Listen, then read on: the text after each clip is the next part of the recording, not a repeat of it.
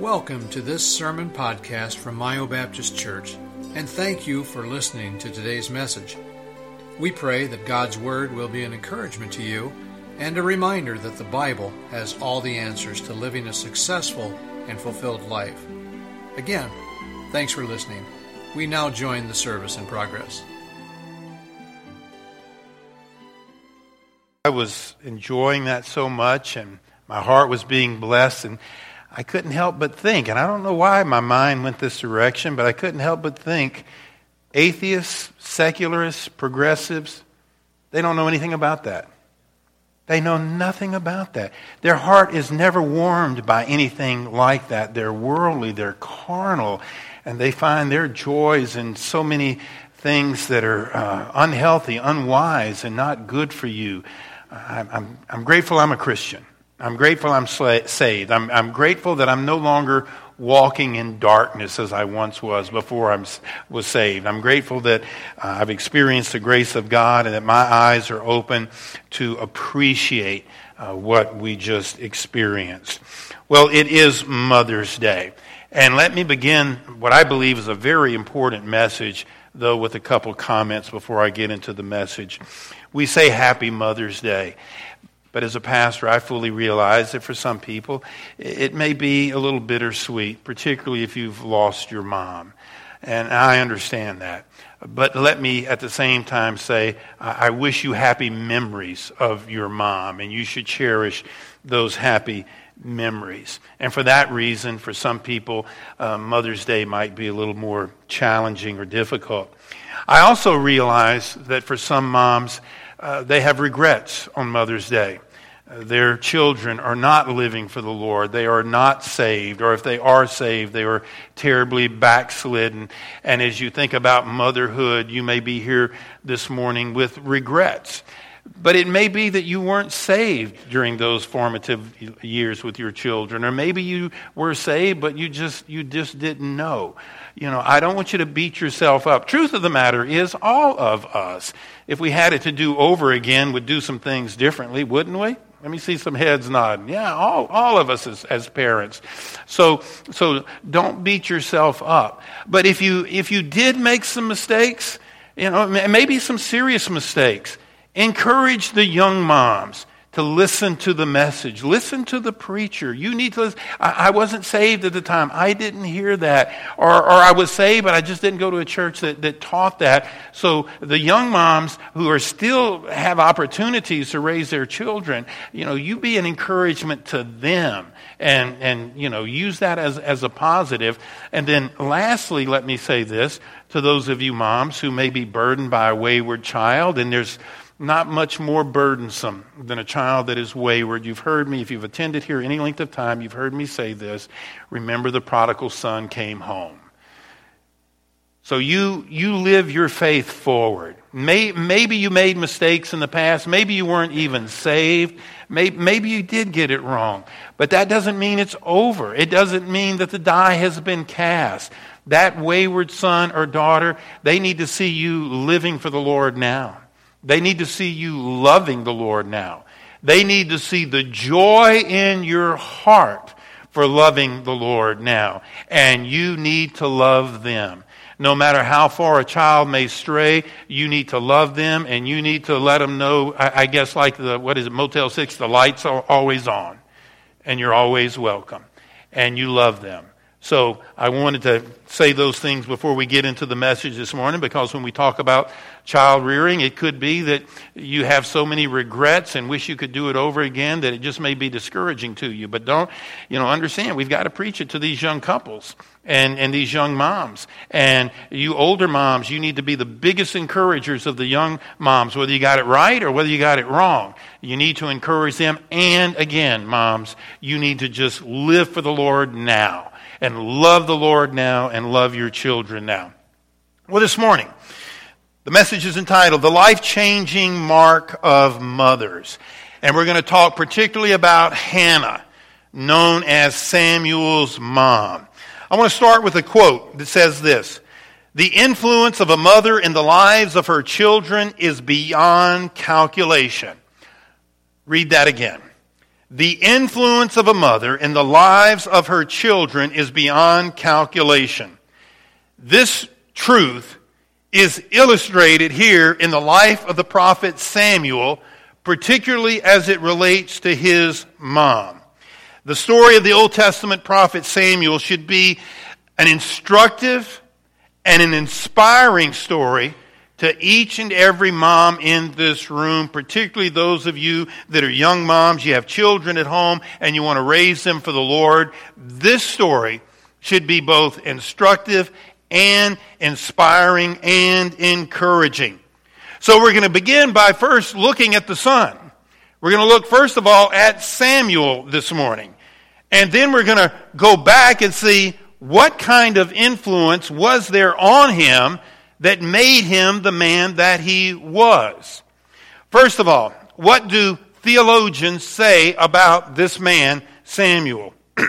One says, Samuel's life serves as an example for believers today. Key principles include his obedience to God, his faith, and his willingness to intercede for others. That's Samuel, Old Testament prophet, quite a man. Another theologian says, and I quote, Samuel, whose exemplary life is recorded in 1 Samuel, was the last and greatest judge in Israel, and he was also a prophet. The Lord compares Samuel with Moses, and his name is named as a hero of the faith. That's who I want my children to grow up like, a man being spoken of or a daughter being spoken of in these glowing godly terms. A third quote. He was an exceptional leader who occupied three major offices in ministering to the children of Israel. He served as a judge, a prophet, and a priest. Samuel displayed an outstanding leadership quality that was anchored on integrity. Some people today might say, boy, his mom Hannah, she sure was a lucky lady. You don't want to think that way. Luck has nothing to do with it whatsoever, as you will see in a little bit. So that's what theologians say about this man, Samuel. What does the Bible itself say about Samuel? Well, number one, he was a man of spiritual understanding. In 1 Chronicles chapter 29, verse number 29, it says, Now the acts of David the king, first and last, behold, they are written in the book of Samuel the seer. Samuel the seer. It uses the word seer to describe Samuel. The word seer means that he was a man of spiritual understanding. He was a man of spiritual maturity. Who wouldn't want their son or daughter to be spoken of in those terms? For them to have that kind of reputation. Your sons, your daughters being considered as men and women of spiritual understanding. The Bible says that about him. But it also says that he was a man of prayer. Samuel was a man of prayer. Psalm 99:6, Moses and Aaron among his priests, and Samuel among them that call upon his name. They called upon the name of the Lord, and he answered them. Outside the books of 1st and 2nd Samuel, you go to the book of Psalms. And the book of Psalms outside of Samuel mentions Samuel and notes something very specific about him. He was a man of prayer. That is stated in God's word, preserved for all of eternity. That's an important statement. What parent in this room wouldn't want their children to be known as children of prayer? When you think about what that means and what that signifies in their life. He was a man of spiritual understanding, the Bible says. He was a man of prayer, but he was also a man of faith. In Hebrews chapter 11, which is considered the hall of fame of faith, people of the Bible who were great people, men and women of faith, their names are listed in Hebrews chapter 11 because of their faith. And in verse number 32, it says, And what shall I more say? For the time would fail me to tell of Gideon, and of Barak, and of Samson, and of Jephthah, of David also, and Samuel, and of the prophets. This was an outstanding man. He was a man of spiritual understanding, spiritual maturity. He was a man of prayer, and he was a man of great faith. Each and every Christian parent, each and every Christian mom desires that for their children. He was also greatly used of God. Greatly used of God. Let me give you just three examples. When Israel demanded a king against the Lord's will, God used Samuel to warn the people of going down that path. The people of Israel wanted a king, and God told his prophet Samuel, he says, no, they don't really want a king. They don't understand where that's going to lead. And Samuel had the integrity, and Samuel had the courage to give this bad news to a nation. And Samuel told all the words of the Lord unto the people that ask of him a king. And he said, this will be the manner of the king that shall reign over you. He's saying, hey, here's what's going to happen. If you get the king you're wanting, he will take your sons and appoint them for himself, for his chariots, and to be his horsemen. And some shall run before his chariots. And he goes on and on. Then you skip down to verse number 18. And ye then shall cry out in that day because of your king, which ye shall have chosen you, and the Lord will not hear you in that day. This is not good news to those people, but Samuel stood up to them and he said, you want a king? Here's what you can expect. And what you can expect, you don't want to hear from me. But he had the courage of character and the faith in God to stand up before those people and speak as an oracle of God. Who wouldn't want a son or daughter of that kind of character and courage? How was he greatly used of the Lord? Number two, when King Saul failed to obey God, Samuel was used by God to proclaim God's removal of Saul as king. Well, they got their king. They got Saul, and it went just as the Lord had told them. And then Saul acted against God and was not the right kind of king. And God tells Samuel, okay, I'm done with Saul. They got the king they wanted. Now I am removing him. And Samuel said unto Saul, I will not return with thee, for thou hast rejected the word of the Lord, and the Lord hath rejected thee from being king over Israel. And as Samuel turned about to go away, he laid hold upon the skirt of his mantle and rent it. And Samuel said unto him, the Lord hath rent the kingdom of Israel from thee this day, and hath given it to the neighbor of thine that is better than thou. Boy, it takes some courage to go to the king and say, guess what? You're done. You're toast as king. Your days are over. God selected somebody else. That's this man Samuel. This is a man of courage. This is a man that is in the center of God's will. This is a man that wants what's best for his people. This is a man that is willing to lead rather than follow. This is a man of great character, integrity, and courage. Who wouldn't want children like that? Boy, Hannah sure was lucky, wasn't she? She sure was lucky, wasn't she? She was anything but lucky. A third example. When God was ready to give Israel a king, he approved of who he used Samuel to anoint him. And Samuel said unto Jesse, okay, Saul's been removed. Okay, now Samuel, I'm going to use you to anoint the new king. Samuel, this same Samuel. Boy, he's doing some big stuff. He's doing some important stuff. He is making a difference. He's not a burden to society. He's not a heartbreak to his parents. This is a man that is being used greatly of God. I can only imagine the pride in Hannah and his dad. And Samuel said unto Jesse, are here all thy children? And he said, there remaineth yet the youngest, and behold, he keepeth the sheep. And Samuel said unto Jesse, send and fetch him, for he will not sit down till he come hither. And he sent and brought him in. Now he was ruddy and withal of a beautiful countenance and goodly to look to. And the Lord said, arise, anoint him, for this is he. Then Samuel took the horn of oil and anointed him in the midst of his brethren. And the Spirit of the Lord came upon David from that day forward. So Samuel rose up and went to Ramah. This is Samuel. He's not complaining. He's not narcissistic. He is not entitled. He is contributing. He is pulling his weight. He is leading by example. He is a man of great faith. He is a man of fortitude. He is a man of character. And again, we ask the question, how did that happen? Can we find in the Bible any indication of how he became the man he became? How did he go down that path? Did God just choose him randomly to bless? Well, not when you go back and look at what happened before the things that we just read happened. Was it simply just chance or good luck? Hannah, you sure are a lucky mom. Or was it just a matter of fate? A lot of people today buy into that nonsense. Well, it was just luck. It was just karma, whatever that means.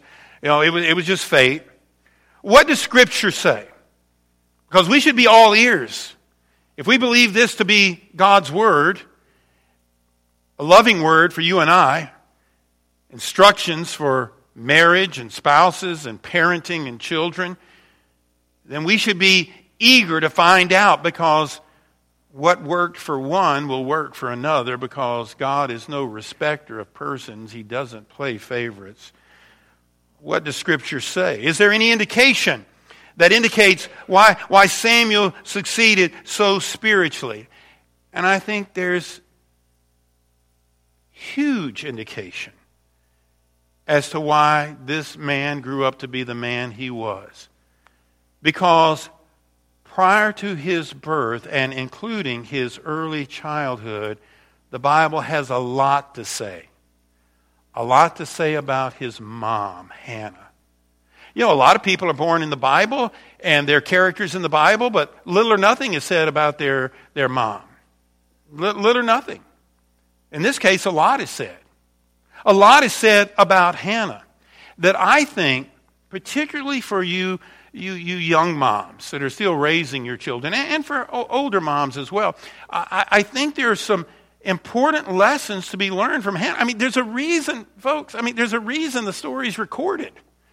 It's not just to entertain us. It's not just so we'll learn the facts so we can be good at Bible trivia. That's not the reason the story's there. God recorded it, and God preserved it all these centuries, because there's lessons to be learned, and every mom in this room ought to eat it up. Eat up what is said about such a noble man, that so much is said about his mom, that moms ought to be all ears. Let's look at the story, because it's not silent about where he came from and how he got to where he was going. 1 Samuel 1:1. Now there was a certain man of Ramath, whatever that word is. Good luck with it. Of Mount Ephraim, and his name was Alkina. Now that's the dad. That's going to be his dad. The son of Jeroham, the son of Elihu, the son of Tohu, the son of Zuf, the son of Ephrathite. And this man, this is Samuel's dad, made a mistake. He had two wives. And you'll see in the Bible that happened. Polygamy happened, but every time it's mentioned, accompanying problems are mentioned with it. But he did. He had two wives. The name of the one was Hannah, and the name of the other was Peninnah. And Peninnah had children. But Hannah, who's going to be Samuel's mom later, says had no children. Now again, the Bible wants us to know this information. It just doesn't start with Samuel. It goes back with mom. We're talking about mama. And this man went up out of his city yearly to worship and to sacrifice unto the Lord of hosts in Shiloh. And the two sons of Eli, that's the priest, Hophni and Phinehas, the priests of the Lord, were there.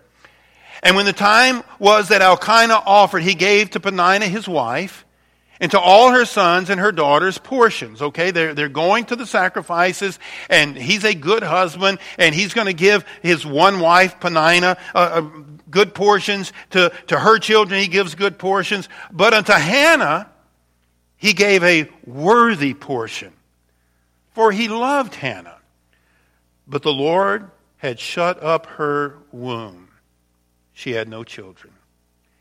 And her adversary also provoked her sore, for to make her fret, because the Lord had shut up her womb. Who's her adversary? Who's making fun of her?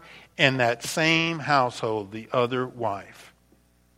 The other wife is mean, cruel, insensitive, and vindictive. Oh, come here, children. Come here, children. All you children. Hannah, why don't you call your children? Oh, that's right. You don't have any. Come here, children. Come here. Let's enjoy. Let's play some games. Let's sing some songs. She was that kind of woman. Verse number 7. Back up to verse number 5. But unto Hannah he gave a worthy portion, for he loved Hannah, but the Lord had shut up her womb, and her adversary also provoked her. Okay, now verse number 7. And as he did so year by year, when she went up to the house of the Lord, so she provoked her. Therefore she wept and did not eat. It got to Hannah. It got to her. It was more than she could bear. So much so that not only did she cry, but she wouldn't eat. Hannah, you need to eat. Eat this bowl of soup. No, I'm not hungry. I can't eat it. Then said Elkanah her husband to her, Hannah, why weepest thou? And why eatest thou not?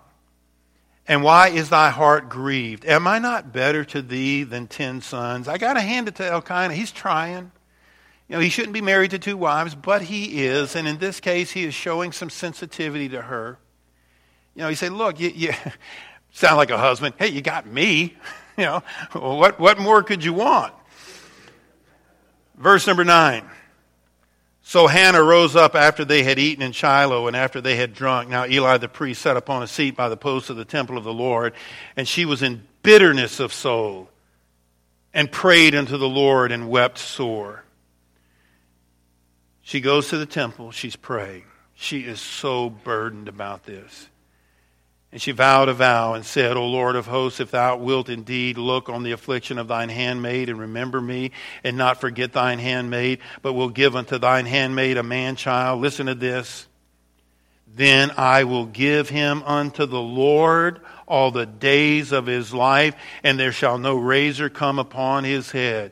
I will give him to you. And she did conceive.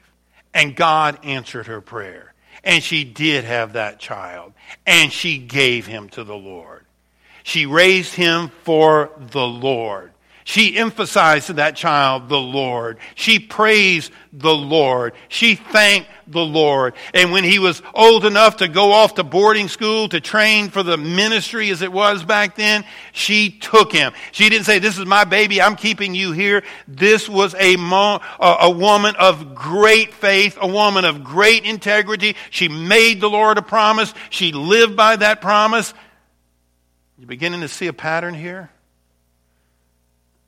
That's describing her son Samuel, who also loved the Lord and served the Lord and was a man of integrity. The Bible tells us so many great things about this man Samuel. And in conjunction with that, it says so much about his mom, much more than we have time to read this morning. And one of the things I want us to go away with this morning, and this should be encouraging to moms, the influence of a godly mom. In this day and age where there's so much out there working against your children, trying to rob your children of their heart, their purity, you know, their talents and treasures, when there's so many things, there's so many booby traps out there in our culture around us, godless schools, godless society. Be encouraged this morning, moms, that God can use you like he did Hannah to be a positive and encouraging influence on your children. Don't underestimate the influence of a godly mom. John MacArthur said this, to be a mother is by no means second class. Men may have the authority in the home, but the women have the influence. The mother, more than the father, is the one who molds and shapes those little lives from day one. George Washington testifies of that. My mother, said George Washington, was the most beautiful woman I ever saw. All I am, I owe to my mother. I attribute all my success in life to the moral, intellectual, and physical education I received from her. Billy Sunday, the evangelist, said, I don't believe there are devils enough in hell to pull a boy out of the arms of a godly mother. Moms, that should encourage you this morning. That while you have concern for all the negative influences out there, your influence, your prayers, your example, your spirit, your love can walk them through that minefield so that they can be the kind of man that Samuel got to be, just a godly person. Maybe not President of the United States, you know, just a man that loves his wife, a woman that loves her husband, raise their children in the nurture and the admonition of the Lord. I want you to see something here. I want you moms, and we'll be done here, to see three, what I believe are important and encouraging facts, okay, that I think you're going to identify with, particularly the first one. Remember this, number one, moms. Hannah was a woman of sorrows. She was a woman of sorrows, and yet she raised a godly son. Verse number 6, and her adversary also provoked her sore, for to make her fret because of the Lord had shut up her womb. And as he did so year by year, when she went up to the house of the Lord, so she provoked her, therefore she wept and did not eat. And then again, Elkanah, her husband, you know, why are you so grieved? She was a woman of sorrows. In her own house, it was hard. It was hard to be godly. It was hard to keep a right spirit. It was hard to be faithful. She had someone in her house tormenting her. And yet, in spite of the burden, the real burden, she was able to raise a godly child. One writer said, Hannah had many problems. Her husband's heart was divided. Her home, instead of being a place of refuge from trials, was a place of trials. Her hope had been disappointed. You, as a woman today, can be a woman of sorrows too. You may have a difficult husband, an unsaved husband, an ungodly husband. You may have other family members that do not understand or appreciate you and put you down. Your sorrow could be based on unbelieving family members. So be encouraged this morning that if Hannah, in a sorrowful, difficult home, could work her way through that and produce a godly child, be encouraged this morning that God doesn't pay favorites. And if you will be as committed as Hannah, as prayerful as Hannah, as diligent as Hannah, God can bless you. Number two, be encouraged. Hannah was a woman of prayer.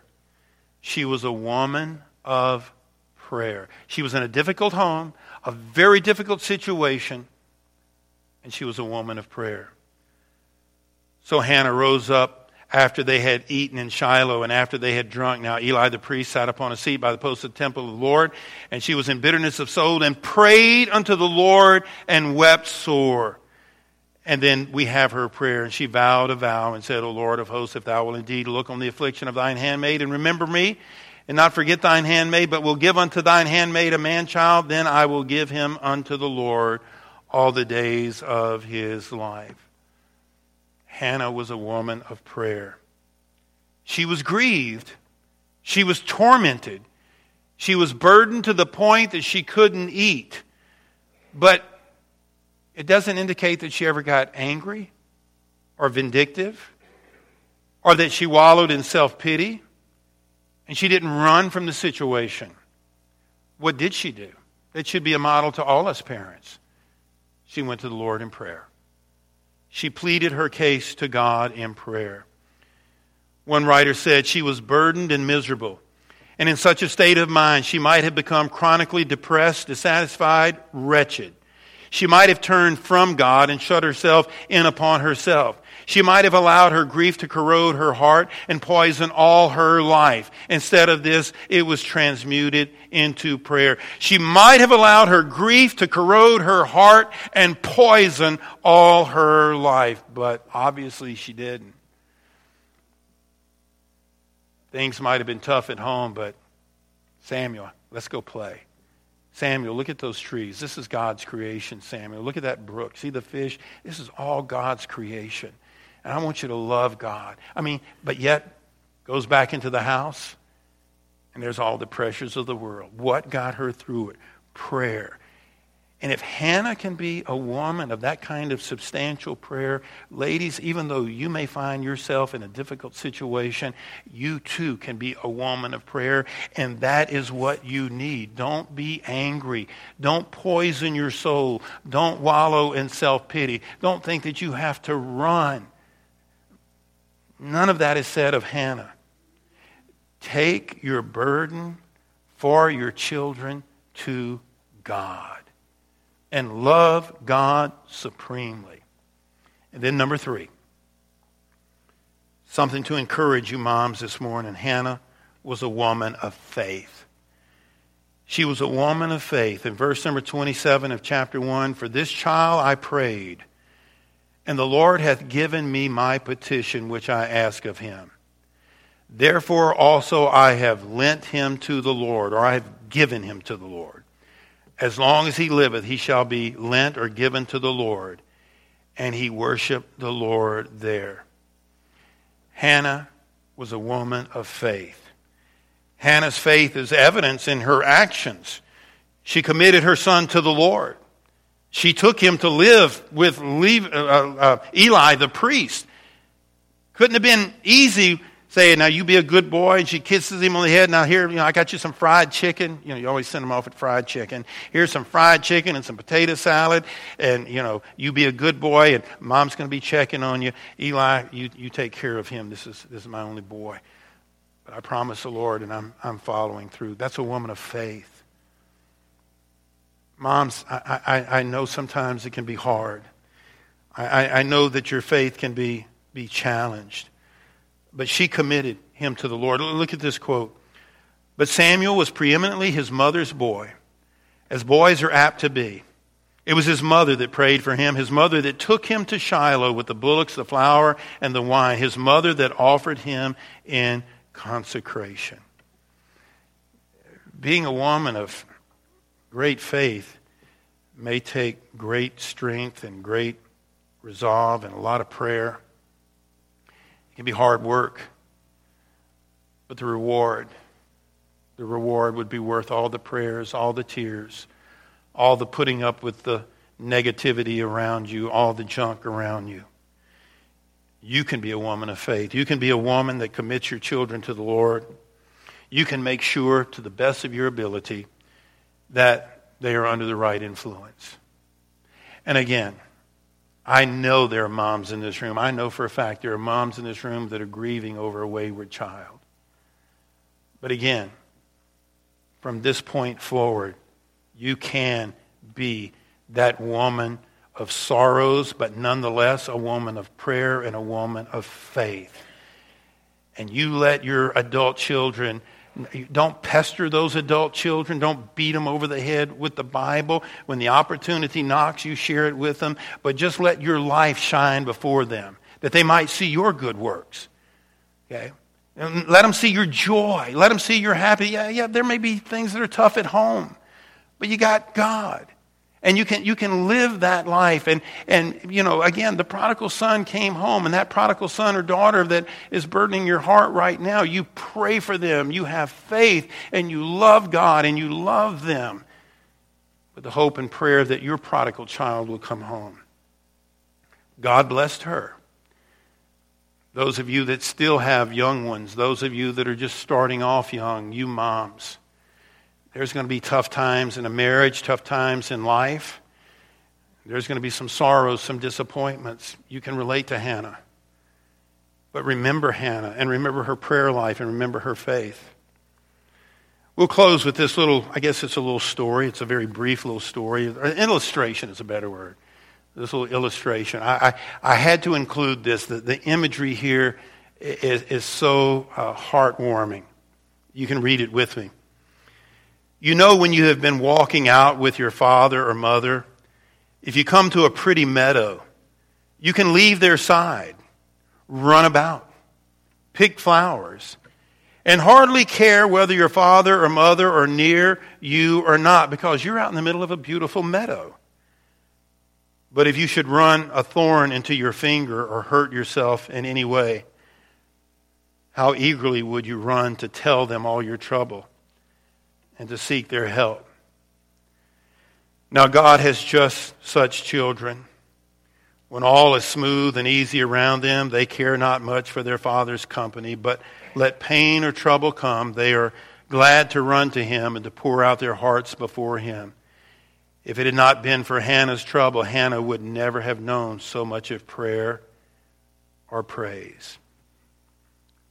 When life is good, we, like children, are in a meadow with our parents. Yeah, run and play. It's safe. It's good. Go enjoy yourself. And then you find yourself with a thorn stuck in your hand. You're running to mom. You're running to dad.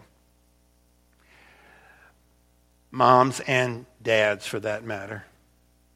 You have a broken heart for a son or daughter that's not living for the Lord. That's your thorn. You go to the Lord. You spend time with him in prayer. And you live before those children as someone who has grown, someone who has matured, someone who now has a godly spirit, a sweet spirit, a loving spirit, a forgiving spirit, a patient spirit, a Christ-like spirit. Do that whether your children are grown or whether your children are still young and at home. I just thought it interesting about Samuel. Great character of the Old Testament. And so many characters in the Bible, you don't know anything about their mom or their dad. But in this case, a lot is said about Hannah, and we didn't cover it all. And I'm thinking as a pastor, there's a connection there that God wants us to see. And I think it should be encouraging, particularly to every mom here. You can relate to Hannah in the sense that maybe things at home are not good. But understand this.